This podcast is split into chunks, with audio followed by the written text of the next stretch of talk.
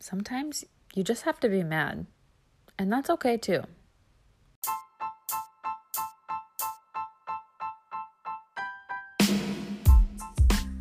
What's up, guys? My name is Jacqueline and I am your host. I am a full time mental health therapist and founder of Team Therapeutic Fitness. I swear like a sailor, rarely use my filter, and I'm committed to sharing with you all the stuff they probably should have taught us in school.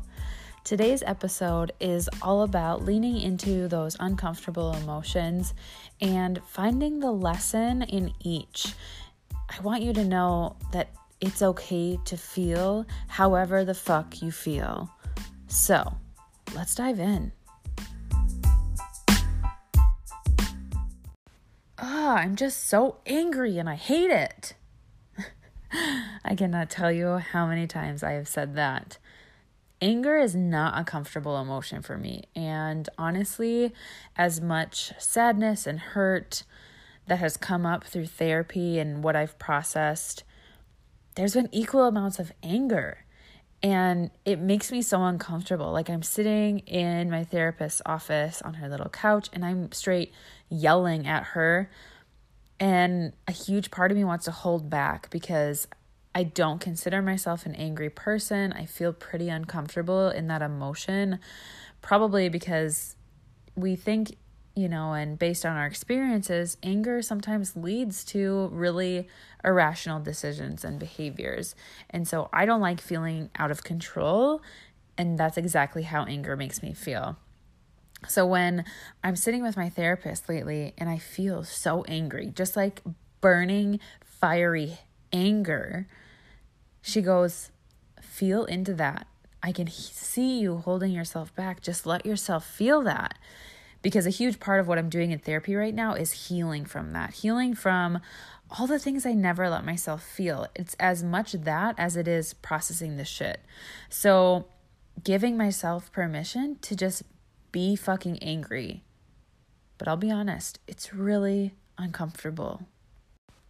But what is one thing that I always say about our mental health? Lean into the discomfort. Do the thing that challenges you get comfortable being uncomfortable. So I know I have to lean into it. I know I have to allow myself to feel that emotion, to be raw and vulnerable in that. And I want to give you permission to do the same.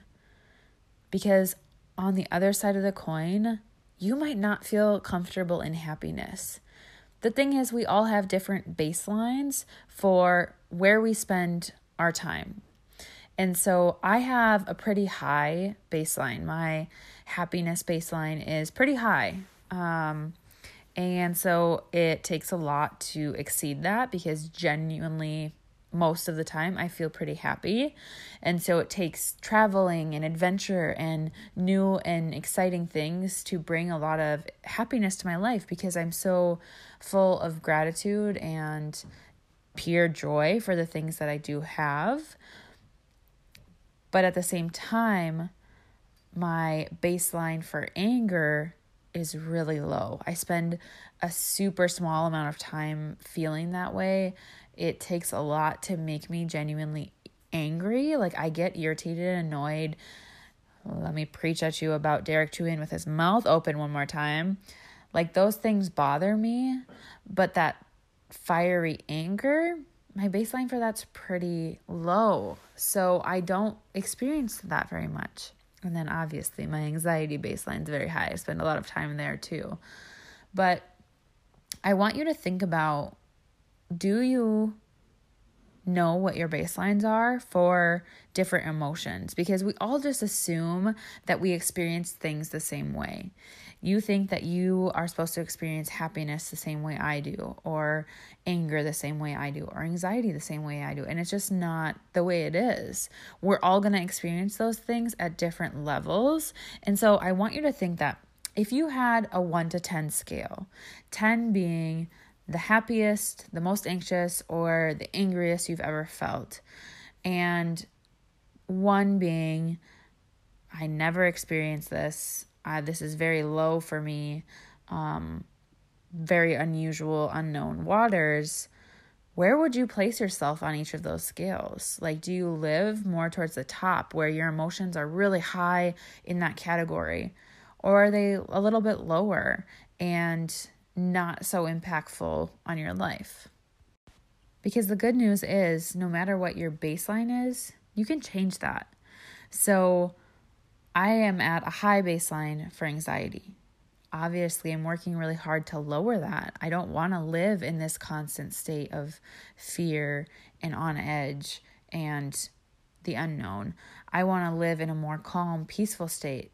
And so I would say my anxiety on average for me is usually closer to like a seven or an eight. And I love to live at more of like a three or four where I have a good amount of anxiety that keeps me safe, helps me make good decisions and be really productive, but doesn't disrupt my life, doesn't keep me in a place where I'm on the verge of a panic attack a lot.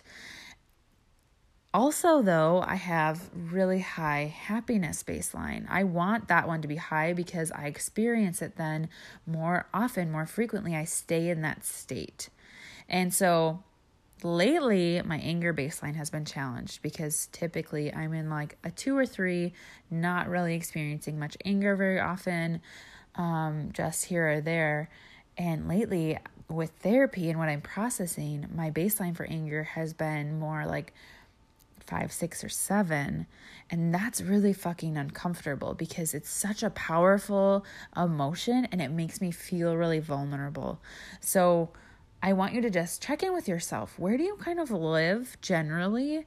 And where do you need to just, we're just creating awareness around this right now. Where are your baselines at? But let's also take a look at your peaceful and calm, content, neutral. Do you spend a lot of time there? Because if you do, you're like, wow, yeah, I don't know. Things feel pretty good. Um, you know, I'm I'm just calm I just feel really calm. And I think a lot of us strive for that. But sometimes we really get it confused with numbness, with blocking out other powerful emotions. So I don't want you to, and I know a lot of you listening have anxiety. I don't want you to strive for peaceful. I don't want you to strive for relax and content. Those are great temporary states of being when you need to unwind and calm yourself down. But that's not where I want you to live. I want you to be able to fully experience anger and happiness and joy and hate, even. Like, I want you to experience all of those things because those really powerful moments, those really memorable times when you're having those emotions, is when you're living those are the times when you are experiencing life as it was meant to be lived. You're not holding back. You're being raw and vulnerable and allowing your emotions to consume you. And that, that is such a powerful thing. And I want to give you permission to just feel because so many times we're like, um, um, your emotions are making me uncomfortable. Like, please stop. And we want to like shut off our emotions so that we don't offend somebody. Well, I want you to go out and offend somebody. I want you to feel. I want you to get so in tune with your emotions that you're not afraid to let people see how you actually feel. Lean into that. Let other people be uncomfortable. It's our con- perception of how they're feeling that's holding us back from more. And I don't want that for you. I want you to feel everything so deeply everything from hurt to love. Because if we can experience hurt deeply and let it in and really feel it and express it, then that will make the love and happiness and joy a million times better. But you can't have one end of the spectrum without the other. It might sound fucking weird. It might sound a little woo woo, but I really want to give you permission to feel. I want you to feel safe and in control of your mind and your body, and to know that when you experience these, these things, your body can handle it. Your body was created to handle your emotions. And you stunting them, whether good or bad, is going to have a really negative impact on your life. So I'm giving you permission to yell, cry, scream, laugh, smile, tell someone you love them, tell someone you're upset with them. Break the rules a little bit. Society places us in a little box and says, don't you dare upset somebody else. If you don't have anything nice to say, don't say it at all. And I say, fuck that. I want you to say how you feel. I want you to mean what you say. And I want you to love and live so fiercely that people go, wow, she's doing something right.